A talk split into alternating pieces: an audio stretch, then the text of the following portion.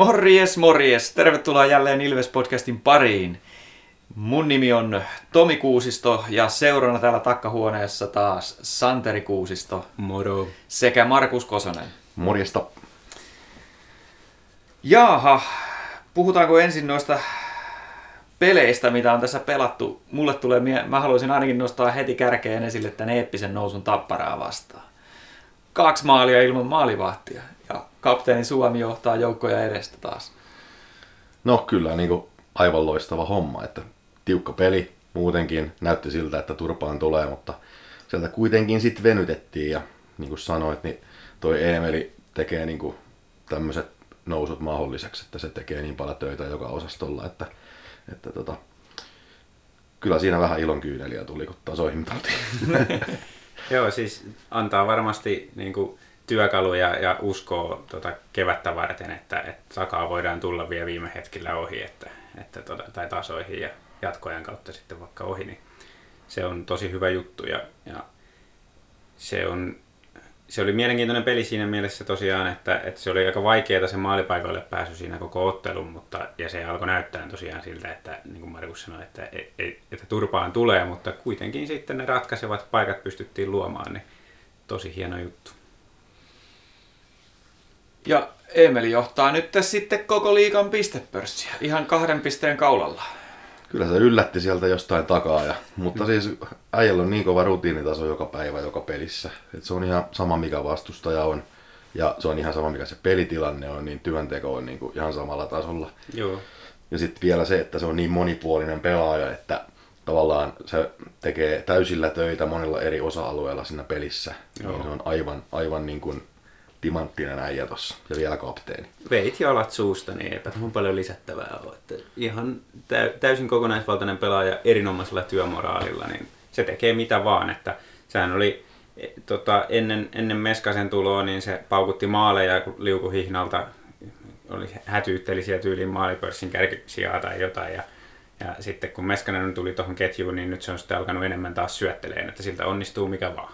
Mitä vaan tarvitaan ketjussa, niin Suomi hoitaa. Tuossa olisi kiva että tutkimuskohde jollekin, siis, että onko, onko historiassa monta tapausta tälle, että menee niin, kuin niin epätasapainossa noin pisteet, että alkukaudessa se oli, tehot oli joku 17 plus 5 ja sitten sen jälkeen 1 plus 18 tai joku- ihan tämmöinen, se kääntyi niin, Niin ihan niin päälaille. päälaille koko homma. Että, kesken kauden, niin on, niin. on kyllä varmasti aika poikkeuksellista.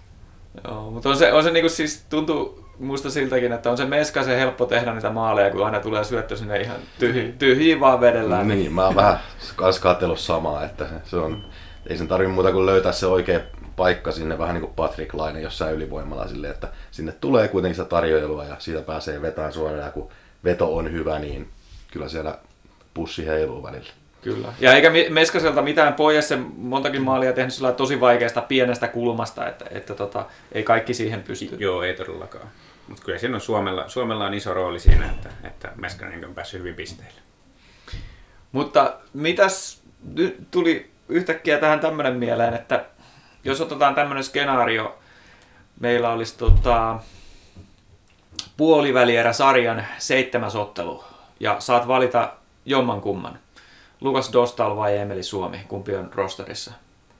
Toinen on Saikulla vai? Toinen on Saikulla tai jotain. Se, nyt on äärimmäisen vaikea kysymys, mutta kyllä mä ottaisin Suomen, koska jos mä jotain pelejä voittaa, niin Suomi on siinä mielessä tärkeämpi ja monipuolisempi pelaaja siellä kentällä, kun taas tietysti Dostalin rooli on aika, aika olennainen siellä luukulla, mutta jos jompikumpi pitäisi valita, niin, niin mä uskon, että Mäkiniemi pystyisi paikkaan Dostalia sen verran, että Suomi voisi hoitaa sen hyökkäyspään. Toi on, toi on tosi vaikea kysymys.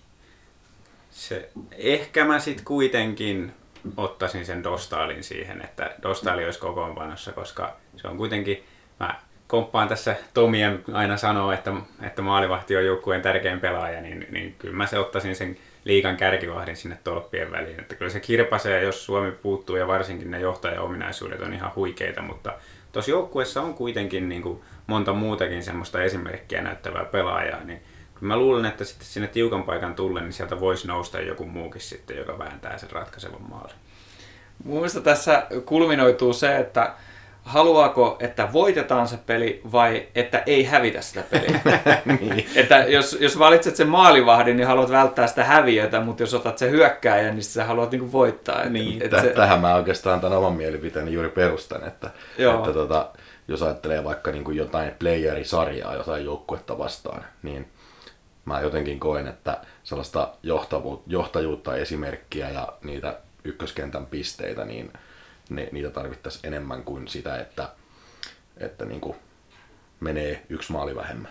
Ja mä, mä näen sen sillä että mä kallistuisin ehkä sen ö, kapteeni Suomen kannalle sen takia, että Dostalia tai ei, niin se peli saattaa olla sillä että me ollaan häviöllä 3-1 viimeisen viiden minuutin aikana, niin Suomi on se pelaaja, joka voi nostaa meidät sieltä. Kyllä. Että, että juurikin, juurikin tämä Tappara-peli oli poikkeuksellinen esimerkki mm. siitä, mutta näitä esimerkkejä on aikaisemminkin ollut. Että.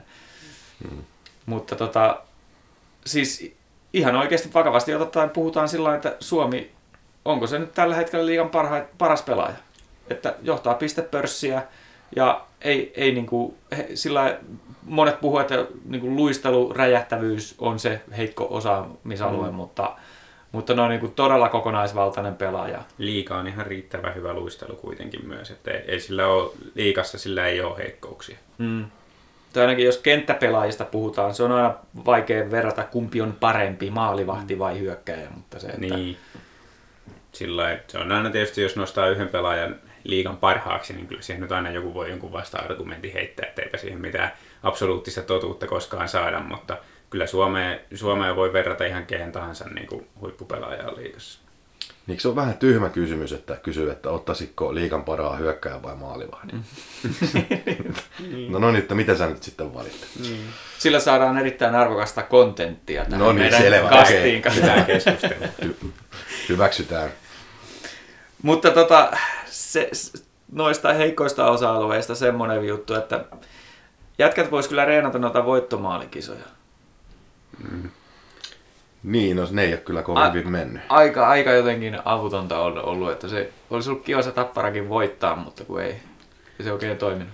Niin, ja Tosi tässä, tässä nyt ole kohta runkosarjan ohittaja ja sitten silleen enää väliä. no mä olin kanssa sanomassa, että ei, pudotuspeleissä ei ole voittomaalikisoja, mutta, mutta se on siis, jos, jos Suomella ei ole heikkouksia tota, pelaajana niin kuin liigatasolla, niin Dostalilla tällä hetkellä vähän vaikuttaisi, että sen ainoa heikkous on noin voittomaalikisat, että se ei ole ihan vakuuttanut. Se oli se yksi, oliko Jukureita vastaan vai ketä vastaan oli se yksi, yksi rankkarikisa, missä se otti paljon koppeja, mutta sitä lukuun ottamatta, niin silloin aika usein on ollut sitä, että se pikkasen liikaa valuu sinne maalin sisään, ja silloin se joko suora veto menee yläkulmaan liian niin kuin helposti, tai, tai sitten yhden harhautuksen jälkeen se on itse siellä maalin sisällä.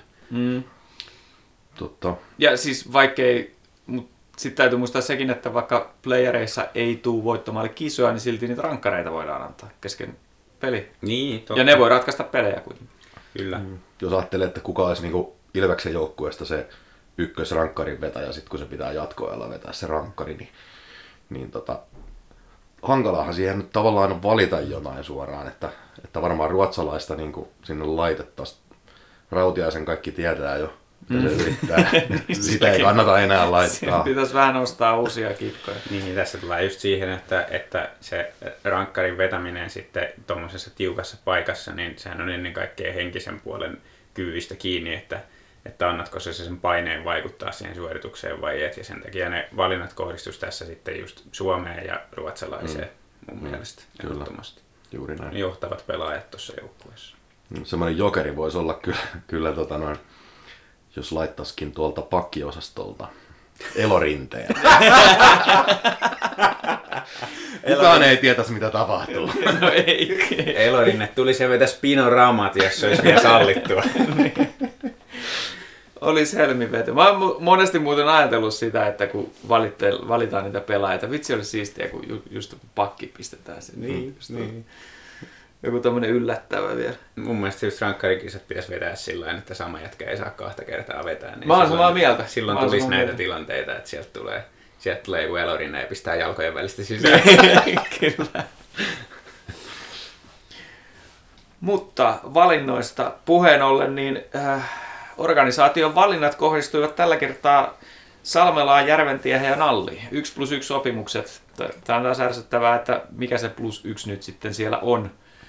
Mutta tuota, niin nämä pelaajat on, on Ainakin tota, ensi kaudella. ainakin ensi kaudella meidän joukkueen pelaajia. Että mitä mieltä näistä sainauksista? Jatkaa tätä Ilveksen tavallaan aikaisemmin jo esittelemää mallia, että tehdään tämmöisiä mieluummin vähän pidempiä kuin lyhyempiä sopimuksia ja, ja sitten pyritään pitkäjänteisesti kehittämään pelaajia omaan käyttöön. Ja tota, Järventien Alli, nyt tässä sellaisia, jotka pääasiassa pelannut KVssa, mutta siellä on kuitenkin niin näkynyt Hyvillä kehitystä. tehoilla. Niin hyvillä tehoilla kyllä. Että siellä on näkynyt sitä pelaajan kehitystä ja sitten niin sanotaan, että näistä nyt tulee varmaan meille ensi kaudelle jo, jo sellaisia enemmän käyttökelpoisempia ja sitten ehkä seuraavalla kaudella löytyy sieltä korkeimmistakin ketjuista. Että, Mm. Pitää muistaa, että Järventie on 17 vuotta Mm. ikää, että se voi ottaa tosi nopeitakin kehitysaskeleita, mutta sitten toisaalta mitään taetta vielä ei ole, että se olisi, se olisi vielä ensi kaudellakaan ihan tota liikatason pelaaja, mutta se, se jää nähtäväksi, mutta joka tapauksessa se on, se on hienoa, että, että meillä on tämmöisiä niin, kuin, niin sanottuja projektipelaajia, jotka kehittyy kaudesta toiseen. Ja sitä kautta niin on ma- mahdollisuus aina siihen, että, että jos tulee kärkipelaajille loukkaantumisia, niin sieltä, sieltä löytyy sitten nälkästä osastoa, joka nousee sitten roolia ottaa siinä kohtaa. Että siihen osastolle noin oikeastaan menee mun mielestä kaikki kolme pelaajaa. Että lähtökohtaisesti ei, ei välttämättä ole niin kuin, ää, siinä parhaassa kokoonpanossa kauden alussa, mutta sitten voi kuitenkin nostaa sieltä tasoa ja napata sen rooli. Niin ja sitten varmaan tämä niinku sopimustilanne yleensä, tämä Ilves KV-yhteistyö ja se, että sieltä aina välillä pääsee kokoonpanoja ja välillä ollaan alempana, niin, niin se on ollut tavallaan selvä alusta asti näille pelaajille ja niillä on myöskin ollut selvä se, että niitä pyritään niin kuin kehittämään sen takia, että ne pelaisi liigajoukkueessa ja joukkue on sitoutunut siihen myöskin sopimuksen puolesta. Kyllä. Niin että se, se tekee niin kuin siitä henkisesti myöskin semmoista palkitsevampaa siinä Kyllä. hommasta. Salmella täytyy vielä nostaa tuosta erikseen, erikseen esiin. että me nyt on Salmelasta monta kertaa puhuttukin, mutta kun näin tuolla, tota, taisi olla jatkoajan keskustelupalstalla, joku heitti tällaisen, että, että Salmella voisi ens, ensi kaudella kehittyä niin paljon, että se pääsi CHTlle. Okei. Joo, no siis miksei kuka tahansa voisi kehittyä niin paljon. Ja se muotoilu oli tietysti vähän erilainen. Mä puhuin nyt tällä varovaisesti sanoa, että se kehittyy ja se on ensi kaudella EHT-tason pakki, mutta siis kuulostaa, kuulostaa alkuun aika, aika rohkealta väitteeltä, mutta sitten toisaalta kun sitä miettii, siis Salmelan paras ominaisuus on se työmoraali. Sillä on aina työhaalari päällä. Ja se, Nöyryys. Se, kyllä, se on nöyrä ja se, sillä on valtava halu kehittyä ja niin kuin, kehittää niitä ominaisuuksia, jotka on sen heikkouksia tällä hetkellä, niin en mä näe mitenkään mahdottomana, että se voisi, en mä usko, että ensi kaudella vielä, mutta, mutta pikkuhiljaa siitä voi kehittyä semmoinen uusi elorinne. Mä, mä ennustan edelleen Salmelalle sellaista perusliikapakin uraa, että en, en ole en ole ehkä ihan noin toiveikas, mutta siis mun mielestä ehdottomasti, siis melkein mihin tahansa liikajoukkueeseen mahtuu tämmöinen Salmelan kaltainen pelaaja, joka nimenomaan tällä työmoraalilla ja nöyryydellä ää, on esimerkillinen pelaaja siinä mielessä. Kyllä. Ja sitten se on, sillä on ihanteellinen ympäristö olla Ilveksessä justiin tämän kehittymisen takia, koska virheistä ei sillä rankaista, että, että virheitä tulee kaikille. Mun mielestä Salmalla liian usein on tikun nokassa siitä, että se on tehnyt virheitä. Muutkin tekee siellä virheitä. Kyllä. Mutta tota, se, se ei millään tavalla näy sitten siinä seuraavassa vaihdossa, että mm. alkaisi jotenkin pelkäämään ja mm. näin edespäin. Että, että tota, kaikki, kaikki pelaajat ei voi olla niin kuin liikan parhaita pakkeja. Että mm. siinä tarvitaan sellaisia kavereita, jotka voi ottaa erilaista roolia ja Niin.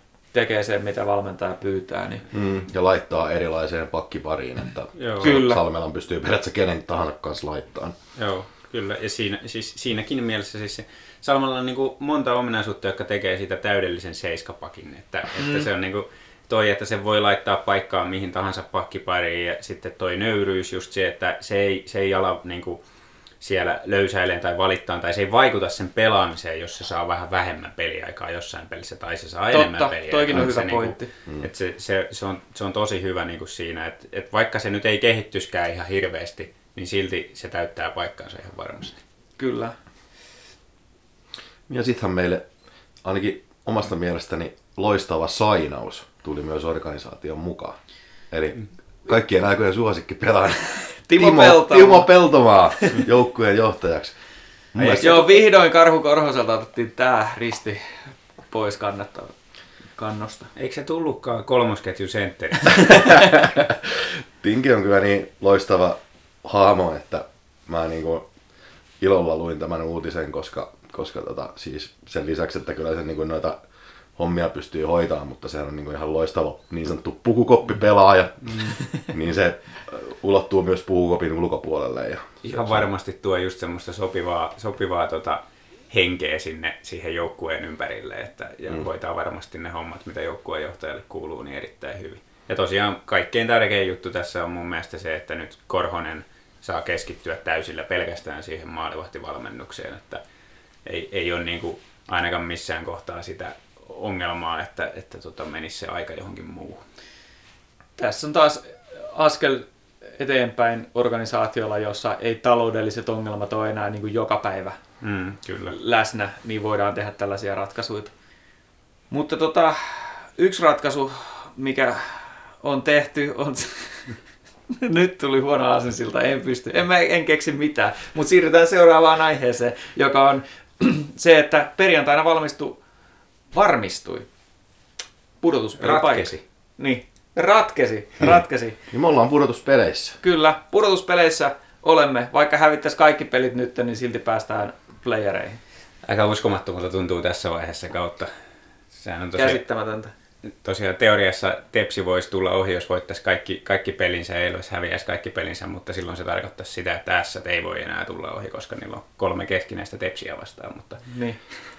No niin. Ei tarvitse painia niistä sääleistä tässä. mutta se, että yleensä tässä vaiheessa kautta on, niin, on niin kuin laskeskeltu, että kuinka paljon enemmän pitää ottaa pisteitä kuin edellä olevat, että päästään kuuden joukkoon. Niin, kyllä. Ja, ja sitten Tai kympin joukkoon. Niin, sitten katteltu peruutuspeiliin, että ei hitsi, sieltä tulee joku HPK vielä ohi ja pudotaan 11. Että nyt ei, nyt ei tarvitse katsella mihinkään peileihin, kun katsellaan vaan peliä. No mitäs mieltä olette, että pitäisikö nyt sitten tietyllä tavalla tietysti kotietua haetaan, mutta että pitäisikö niin kuin varmistella jotain, leputtaa jotain pelaajia tai, tai mistä, on, on, mitäs mieltä tällaisesta ajatuksesta? Ei missään tapauksessa. Ei missään Paitsi yksi, yksi, mitä mä oon miettinyt, mun mielestä Dostalille olisi voinut antaa jo lepovuoron esimerkiksi sporttia vastaan jossain pelissä, mutta jos Niin. nuori kaveri jaksaa, nyt, nyt tässä edessä on kahden viikon jakso, jossa on kuusi ottelua. Mä luulen joo kans, että nyt, tässä, kun tässä oli viime viikolla, tai tällä viikolla nyt kun tässä sunnuntaina äänitellään, niin tällä viikolla oli vain yksi peli. Niin oli aika semmoinen, niin kuin, sen takia varmaan ei leputettu edellisellä viikolla, kun, kun tuli tämmöinen kohta, missä on vähän vähemmän.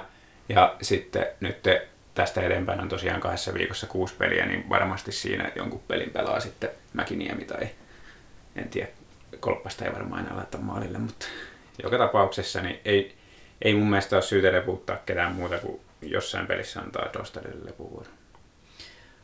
Mutta jos puhutaan pudotuspeleistä, niin otettaisiko sellainen puheenaihe tähän, että spekuloitaisiin vähän vastustajia, että ketkä on teidän lemppari- ja inhokki vastustajat, ketkä haluaisitte mieluiten ja vähiten mieluiten puolivälierissä vastaan. Jos mä avaan pään sillä, että, että tuota noin niin, vaikkakin Lukko on ollut erittäin kova viime aikoina ja on, on erittäin kova joukkue ja taistelee justiin tästä kotiedustakin, niin minä olen aistinut Pekka Virran puheista sitä, että se joukkueen henki ei ole siellä sillä tasolla, mikä mun mielestä pitäisi olla, kun lähdetään tuosta seit- seitsemän pelin sarjaa pelaamaan. Tästä syystä Lukko olisi mun suosikkivastustaja. Mm, mm, ihan ymmärrettävä ja jos katsoo nyt sitä Lukon voittoputkea tuossa, niin siellä on joku rasti siellä välissä ja se taisi olla Ilves, että, että tietyllä tavalla Lukko kyllä sopii Ilvekselle vastustajaksi. Että jos se tulisi vastaan, niin kyllä mä olettaisin, että se sarja pystyttäisiin viemään. Ja Ilveksellä kuitenkin toi joukkuehenki on niin kuin aika tapissa. Tuntuisi ainakin siltä, että siellä on, siellä on niin kuin tota, sisäiset kemiat ja valmennuksen ja pelaajien ja kapteenin väliset kaikki suhteet toimii aika hyvin, että jos on tällaista niin kuin pientä pelkoa siellä raumalaisten persiissä niin kuin siitä joukkuehengestä, niin siinä ainakin vietäisi.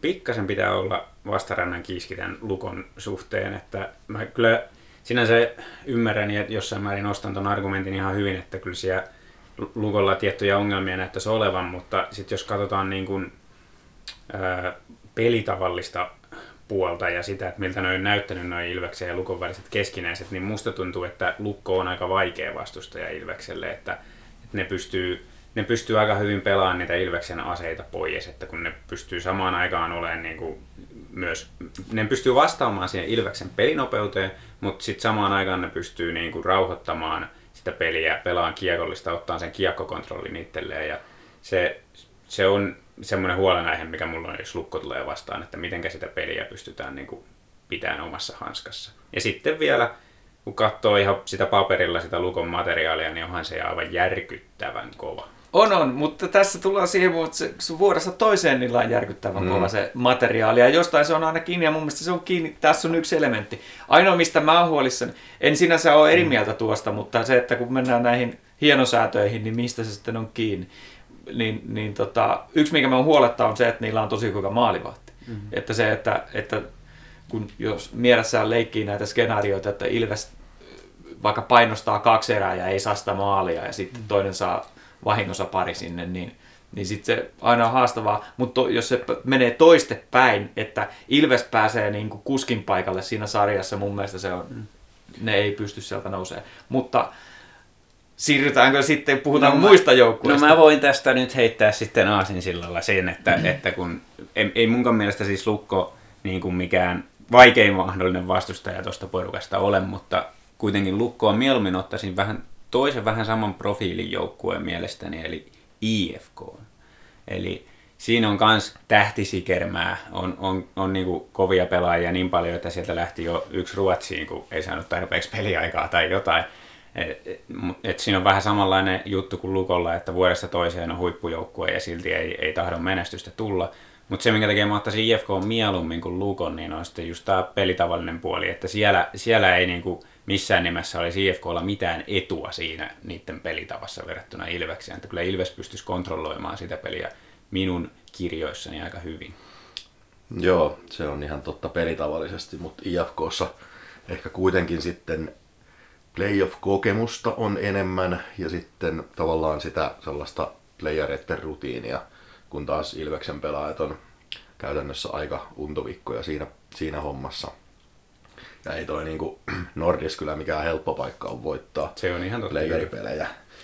Et, et, tota, siinä ja siinä. Jokut pitää hifkiä suosikkina ja jokut inhokkina. Mä ehkä jotain sieltä välistä. Mutta että kyllä mua pikkasen, niin kuin, kyllä mieluummin lukon ottaisin kuin IFK. Hmm. Tota. Joo, mulla, mulla tulee hifki ehkä kakkosena näistä kaikista vaihtoehdoista, mitä tässä on. Että Joo.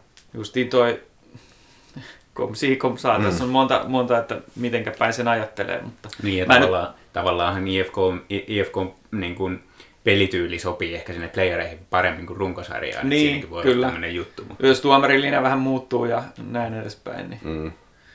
niin kyllä niillä on, muistaakseni, en ole nyt katsonut mitään tilastoa, mutta muistelen näin, että Ilveksen ja IFK väliset playoff-sarjat on aika vääjäämättä mennyt sinne punaisille. Mm. Mikä sun lempparivastus olisi puolivälieri? Lempparivastus, no vaikka ne ehkä todennäköisin on, mutta kyllä se tappara olisi. Hmm. Sä haluaisit heti kärkeä. Kyllä, kyllä. Mä halu... Ensinnäkin mä haluaisin niin tähän Hakametsän viimeisiin ralleihin, niin Ilves Tappara playerisarjan ja sitten toisaalta pelitavallisesti tällä hetkellä niin Ilveksen pelitapa on mun mielestä aika myrkyllinen Tapparalle, että siinä niin tällä pelitavallisesti ajateltuna tulisi etua. Siinä on just se, että, että Tappara ei oikein pysty vastaan siihen Ilveksen pelinopeuteen mun mielestä. Mm, juuri näin. Kyllä, mä ennustan, että niilläkin on haaste ton joukkueen hengen kanssa tai sen valmentajan kanssa lähinnä. Ja sitten täytyy sanoa tästä viimeisestä kohtaamisesta, missä tuli tämä eeppinen nousu, niin siinä kaksi maalia tuli sillä että siellä oli Järventiä oli kentällä. Joka on siis tosiaan 17-vuotias, hmm. niin molemmilta joukkueilta puuttu palasia, mutta kyllä mun mielestä me kärsittiin siinä ottelussa enemmän näistä poissaoloista, niin se, hmm. että, että ilman niitä poissaoloja oltaisiin ehkä voitettukin se, niin kuin otettu kolmella pisteellä se voitto hmm. siitä, niin, niin tota, semmoinen pisteautomaattihan Tappara on ollut että, että tällä kaudella, että, että tota, ei olisi huono vaihtoehto pudotuspeleissä. Toisaalta kun nostit sen Markus sen rutiinin esiin tuossa IFKn kohdalla, niin kyllä Tapparasta sitä playoff-rutiinia löytyy aika paljon. Ja sieltä, kyllä, sieltä ihan nyt... siellä valmennusosastoltakin, että kyllä siellä on ollut tapana mennä sinne finaaliin häviämään niin, no se on, joka vuosi. Niin, no se, se on, koko organisaatio on yhtä rutiinia. Se, ehkä ty- se niin kuin, Sillä jos, jos tota, ottaa jonkun ihan satunnaisen pelin, vaikka lehdistötilaisuuden, ja vertaa siinä niin kuin tukkajukkaa ja sitten myrrää, ja tavallaan ajattelee, että kuinka paljon se kertoo joukkueen henkisestä tilasta, niin, tota, niin no. on, se, on se aika järkyttävää. Kyllä toi, mm. niin kuin, mä en sillä tota, olla jotain niin kuin, henkisiä ongelmia sillä Jukalla välillä. Kun... Siitä pitäisi jonkun tehdä semmoinen superkutti niin kuin niistä lehdistötilaisuuksista, kun se on aina jonkun muun vika se, kun ne häviää. Se, onko se tuomari tai mikä tahansa. Niin... Tolppien vika. Tolppien, niin, niin on. Mutta sitten ei sovi unohtaa sitäkään, että Myrrellä on ihan mieletön haukka. Ja tuolla, tuolla Rautakorvalla ei. Tämä on oikeastaan ihan taputeltu. Joo. Jos se, se, olisi hyvä, kun valmentajalta kysyttäisiin, että no miten te olette pudotuspeleihin paljon. No mä oon käynyt salilla ihan joka päivä, pari Penkistä nousi. Mutta sitten mun inhokki vastus taas pudotuspeleihin olisi toi, ää, no KK olisi yksi, mutta sitten jos puhutaan taas näistä, mikä on todennäköisempiä ehkä, niin kerho, kerho ja HPK on mun mielestä ne ja mennään taas näihin pelitapajuttuihin. Mä, mä arvostan niitä valmentajia ja tiedän, että ne pystyy tuollaisessa sarjoissa, kun pelataan jatkuvasti samaa joukkuetta vastaan, niin siinä tulee sitten tosi paljon kyseeseen myös tämä valmentajan taktinen nerous, että, että miten ne pystyy pelaamaan vastustaa vahvuudet pois. Ja sitten kun, okei, eilisessä pelissä kävi näin, no mitäs huomenna sitten? Vähän muutetaan jotain juttuja, niin mä katsoisin näin, että että tässä Kerho ja KK on vahvoilla. Että, ja ihan vaan noin niin kuin viime kauden tulosten takia, niin Kerho olisi mulle se kaikkein suurin inhokki. No. Kerholla mun mielestä ei maalivahtiosasto riitä, niin sillä perusteella mä en, en pidä sitä ihan niin vaikeana. Sama. Ja sitten myös niin kuin hyökkäyskalusto on huomattavasti kevyempi kuin viime kaudella. Kyllä. Että kyllä siinä niin kuin, sanotaan, että HPK on mun mielestä sellainen, joka jos se tulee vastaan playereissa, niin se pitäisi kyllä silleen niin kuin tampata. Että mm. Siinä on toisaalta se hyvä, että toi välimatkat on lyhyitä. Tampere, Hämeenlinna, niin se, se tietyllä, tietyllä tavalla vähän loiventaa sitä niin kuin kotietua. Ja, mm. ja tota, jotenkin mä uskoisin, että Ilves jää siinä niin kuin voitolle tällä hetkellä en minä ehkä HPKta niin pahana, mutta kyllä se, minkä sanoitkin, se KK, niin se saattaisi kyllä olla mulla se, se inhokki, että ollut vähän vaikea vastustaa Ilvekselle ja semmoinen niin tiivis viisikkopuolustus, että jos Ilvekselle käy tämmöistä vastaavaa kuin mitä vaikka Tappara-pelissä, mm. että ei saadakaan niistä paikoista sisään ja vastustaja saa sen ylivoimamaalin ja näin, niin, niin KK on niin kuin hankala joukkue silloin, kun se puolustaa täysillä. Ja se on playoff-sarjoissa aika vääjäämätön tilanne, että niitä, niitä pelejä tulee. Mm. Ja KKlla on tosi niin kuin, laaja hyökkäysmateriaali, ei välttämättä kovin terävä verrattuna muihin, muihin tota, näihin kärkijoukkueisiin, mutta tota, siellä on, oliko kuusi jätkää, jotka on tehnyt yli 30 pistettä, niin siellä on, niin kuin, löytyy, löytyy laajuutta, että jos, jos otetaan molemmista joukkueista, Ilveksestä ja KKsta pari kärkijätkää sairastuvalle, niin kyllä siinä Ilves enemmän kärsii kuin KK. Että siinä mielessä kans paha vastustaja. Jossain vaiheessa kautta mä ajattelen, että KK ja Ilves on sellainen täydelliset vastakohdat, että KK niin kuin luo hirveästi paikkoja, mutta ei saa niistä maaleja, ja Ilves taas pistää hirveällä teholla niistä paikoista maalit. Mm. Et se, se on jännä. Niin, ja oikeastaan toi on niin kuin sitten taas se, niin kuin mitä mä näen sitten siinä positiivisena puolena, jos KK tulee vastaan, niin on se, että, että kun sieltä oikeasti sieltä puuttuu sitten ne Eemeli Suomet, jotka sitten siellä tiukassa pudotuspelisarjassa, kun puolustuspeli tiivistyy molemmilla puolilla, niin KKsta ei välttämättä sitten löydy sitä kaveria, joka löytää sen, tai saa sen kiekon sinne maaliin asti, että ne voi kärsiä sitä tehottomuudesta aika paljonkin sitten. Mikä, tämä mun inhokki oli se kerho, niin mikäs teidän inhokki Niin vastasi? mun oli KK. Sulla oli Joo, KK, sullakin vielä- KK. Ei mulla on itse asiassa tappara. Joo. No niin. Mutta mä haluan Okei. vielä sanoa tähän KKCen sen, että ö, yksi tärkeä asia, millä kuitenkin jo loppujen lopuksi menestytään playoff-sarjoissa, niin on semmoinen tarina. Ja KK on tällä hetkellä semmoinen tarina, että ne ei ole ikinä niin kuin pystynyt mihinkään vastaavaan, mitä ne, mihin ne on nyt päässyt. Ja mä lu- luulen, että niistä sarjoista, mitä ne pelaa playereissa, niin niistä tulee hankalia. Joo. Ihan sen halun, voiton Kyllä. halun takia Kyllä. ja menestymisen halun se on takia. ihan. Kyllä, ja tavallaan oikeastaan tuosta samasta syystä mä en halua nyt sitä tapparaa ensimmäisenä vastaan. Mä haluan, että Ilves luo sen tarinansa nyt niin, että, että puolivälierissä on joku, joku semmoinen, semmoinen vastustaja, joku tämmöinen, no vaikka just se IFK, niin sopisi mun mielestä paremmin sen Ilvekselle vastustajaksi siinä, että sitten kun se iso paha IFK on kaadettu, joka on oikeasti aika haavoittuvainen, se on kaadettu, niin sitten sen jälkeen tulee vasta se tappara sitten vastaan siellä, siellä tota välierissä. Siinä vaiheessa ollaan valmiita siihen jo henkisesti, että mä pikkasen just pelkään sitä rutiinin puutetta ja sen takia mä haluaisin mieluummin sen IFK esimerkiksi sieltä vastaan. Mutta eikö joku, eikö joku kummola nyt voisi junailla sen kabineteissa sillä, että se finaali on Ilves Tappara? Niin. niin. Ja mieluummin niin, että se ratkeaa Ilvekselle seiskapelin jatkoajalla. tai- Joo. Siinä olisi hyvä tarina kyllä. Niin No on. si- siinä olisi hyvä tarina kyllä, että, että vaikka joku kertoisi sen mulle etukäteen, niin mä ostaisin siltä. On kai se teoriassa mahdollista finaalissakin kohdata. Tuossa vielä nuo sijoitukset elää sen verran paljon, että jonkun vaan pitää tiputtaa kärpät. Voisiko joku hoitaa? Mutta yksi meidän kuulija on hoitanut meille kuulija kysymyksen. Tämä tulee vähän, ää, se vastaus nyt ehkä vähän myöhässä. Tämä on tullut jo aikoja sitten tämä kysymys, mutta jostain syystä me on löydetty tikusta asiaa niin paljon, että eipä ole tämä vielä nou- noussut pöydälle. Mutta oliko se Jack de Palma? Kyllä. taisi olla nimimerkillä. Twitterissä esitti sellaisen kysymyksen tuosta fanikulttuurista, että mikä rooli on mielestänne ollut faniryhmillä ja kautta tai tavallisilla faneilla siihen, että Ilves on väkisin noussut takaisin parrasvaloihin ja löytänyt uuden rakenteellisen identiteetin ja menestykseen sitoutuneet omistajat? Joo. Nyt kysytään aika paljon tästä kabinettitietoa. Joo.